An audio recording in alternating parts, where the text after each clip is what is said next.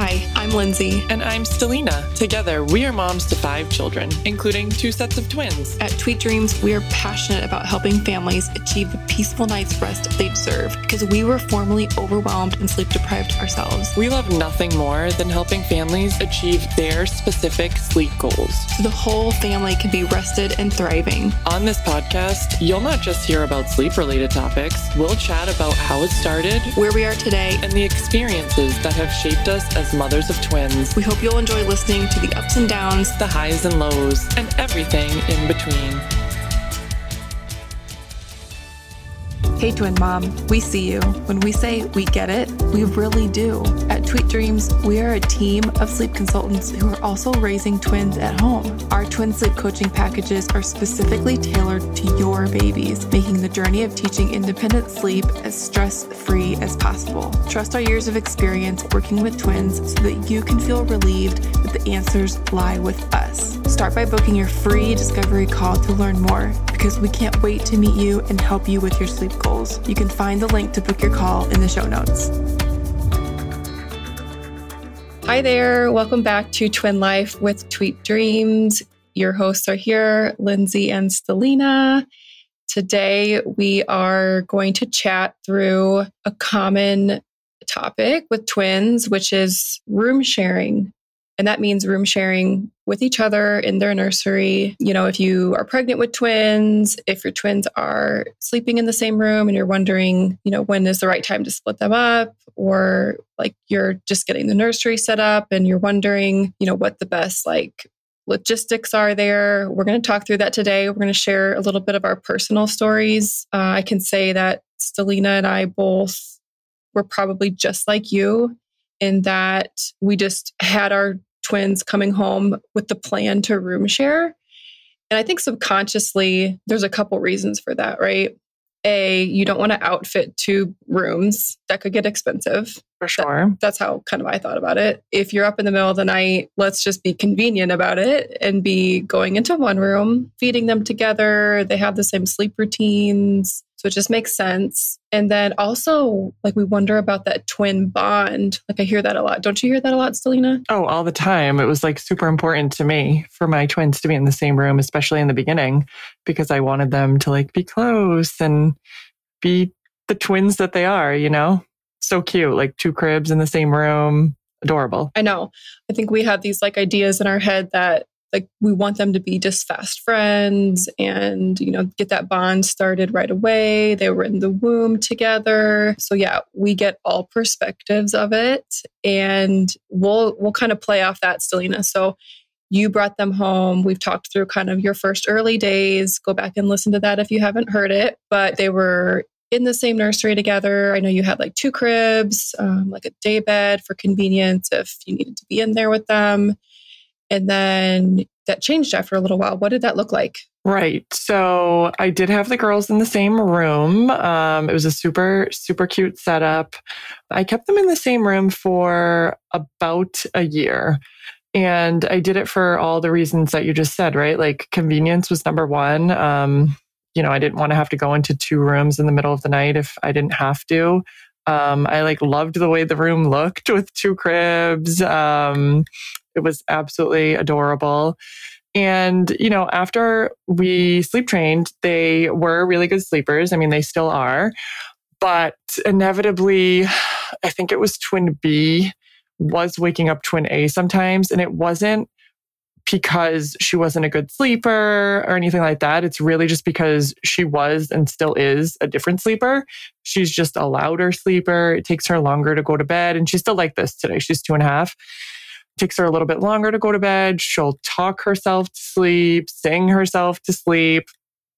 Occasionally makes noises in the middle of the night that in the beginning I was, you know, alarmed by, but as I know her, it's rather common for her to do that in the middle of the night. I don't know if, you know, it's teething sometimes, dreaming, just like changing sleep cycles. I think it could be a variety of things, but it's like very much in her um, normal behavior to do that.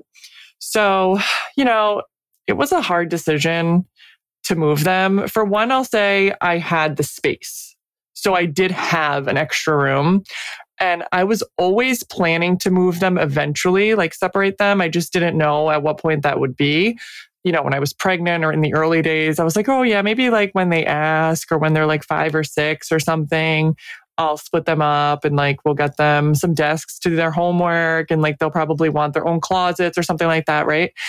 Um, that's just kind of how I thought about it in the beginning. But then, you know, because I had the extra space, you know, my husband and I had a discussion about it and we were like, let's just try it, see if it changes anything. You know, like baby A is definitely getting, you know, she's being woken up. She's able to go back to sleep, which was great but we had some extra time and some extra space. So we kind of just went ahead and like moved to the crib, right? Like it, it didn't take much time at all. I already knew which other room she was going to be in from the beginning once I moved her.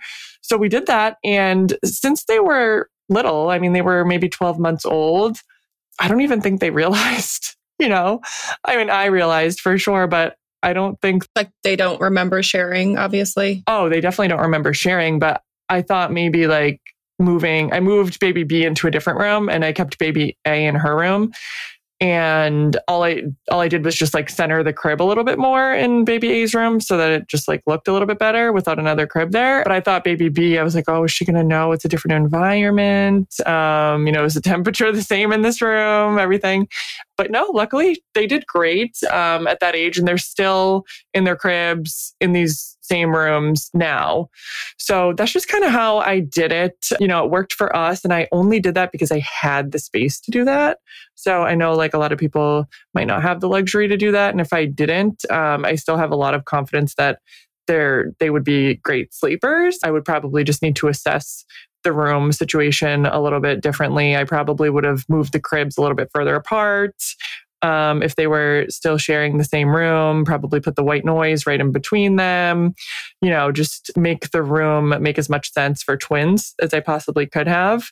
But personally, I'm I'm happy with the decision that we made. Um, we made it pretty early on um, because we had that ability to do that. But you know, it's pretty common for twins to be sharing the same room. You know, sometimes forever.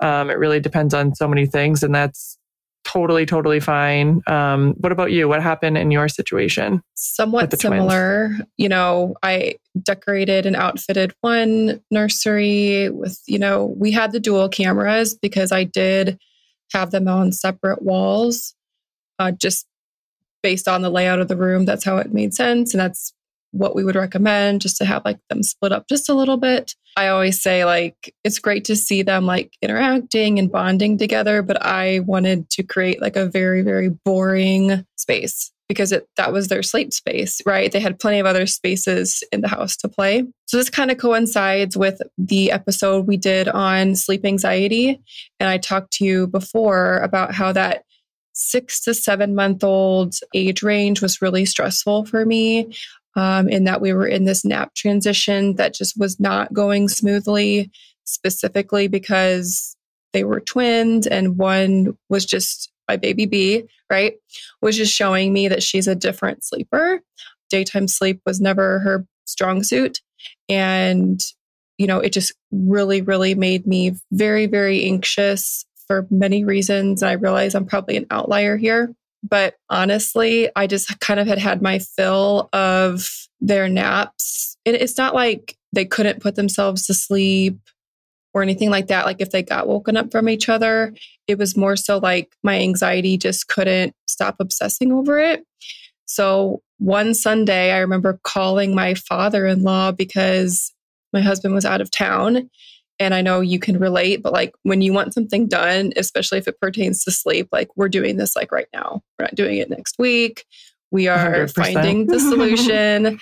right. So I called my father in law and was like, I'm having like a meltdown. Can you please come to the house and help me? Because you can't put a crib through a doorway. Like you have to take the front off, sometimes the side. And so we have a large enough house where we had extra rooms and I had an office.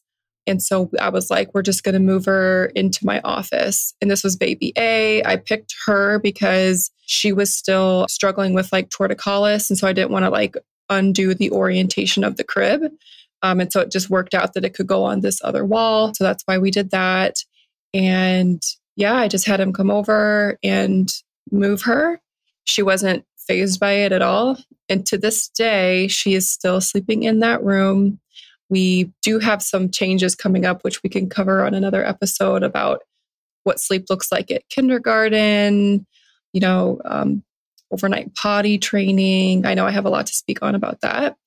But yeah, so they've been split up since for the majority, let's just say. They slept together for six months. Now they're separated. The fun thing, though, is when we travel or we go to our lake house, they share there. And so that's really fun. Like I have memories with my siblings, like you know, sleeping in a hotel room or a cottage or something like that. It always felt so fun. And so they do get that experience. I will say it took a little bit for that novelty to wear off. I'm like, listen, sure. I know right. you guys are excited. Like, this is cool, but it's sleep time. And a funny story we went to Mexico mm-hmm. one time and we had extra room for them and I was like, wow, they went to bed really quick. And I went and checked on them after like an hour, which shame on me.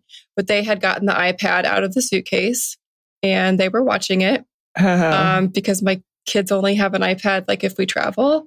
And so that's like really big, you know, um, like gift or like surprise that they love to to have. And so yeah i was like oh, okay. So that was a learning experience. But um yeah you know i don't think in my particular case it's affected their bond. I am happy we had the space to do it. And honestly you know if your twins are sharing now and you have the space like later on you might say they're preschool they're kindergarten they want their own closet like you said they want their own space to do their homework you know my my twins aren't into the same things as each other. You know one likes rainbows butterflies and unicorns and the other one's more like sporty mm-hmm. and things like that. So it gives them some individuality which i love. So yeah i think if you're listening to this episode and you're on the fence like just do what feels right to you I can't say that it's. But don't effective. think it's going to like ruin their bond. No. Yeah. I don't think it's going to ruin their bond. Right. So I think that was like a big thing that I was worried about. Just like, I don't know, stereotypically just being like, oh, it's so cute. Twins are sharing the same room. Like, you know, they're best friends, blah, blah, blah.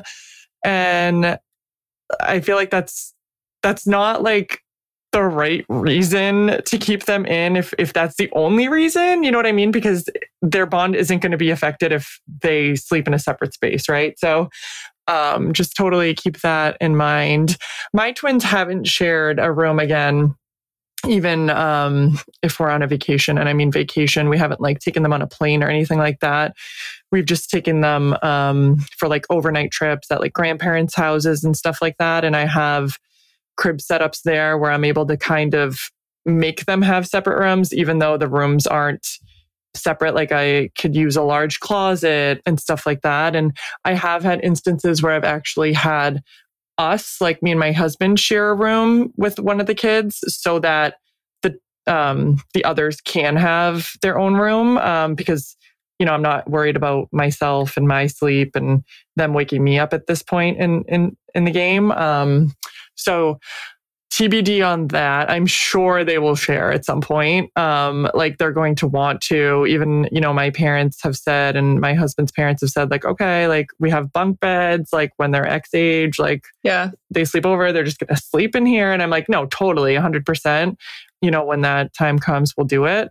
They're just still so little. They're in cribs at this point. It's it's pretty easy to like put a crib somewhere small. When we're talking a bed, it's kind of a different story, right? Totally. And I think you said before that your twin A is kind of like a higher needs sleep kiddo. And so you like wanted to protect her sleep, put her separate because if she wasn't getting her sleep, like she was not herself. And so that's definitely just something you guys prioritized. And that's great, right? Right. Yeah, yes. no, th- this is good. Like I see posts a lot about, oh my gosh, like my twins slept so good. They were angels until like three. And then now we're trying the toddler bed and things have like the wheels have fallen off. And, you know, I can relate. We can help you with that if that's something that you're struggling with, specifically with nap time. I mean, there's very very little pressure for like a three year old to be napping yet they still need the nap and then that now they have all of that freedom. So that's a touchy tough subject kind of transition to go through. So uh, we look forward to kind of be more of a resource for that and always reach out if you need like sleep coaching help in that season of life. Well yep. We definitely help we definitely help um, kids sleeping in the same room and separate rooms right? So just wanted to oh, throw yeah. that out there so everybody no, knows. You know, 98% of our clients are room sharing. The babies, the kids, the twins are room sharing. It's very infrequent where we come across where they're not. So, and these families are successful. So, you guys got this. You make the decision that's right for your family. And we hope this episode was helpful. And we're always here as a resource if you want to reach out. If you liked this episode and conversation, be sure to leave a review or rating. Share it with a friend on social media or a family member. It's our goal to reach as many parents of multiples and singletons alike. You're not alone in your parenting journey. If you'd like to hear about a specific topic or have an episode idea, please feel free to message us. We're here to help.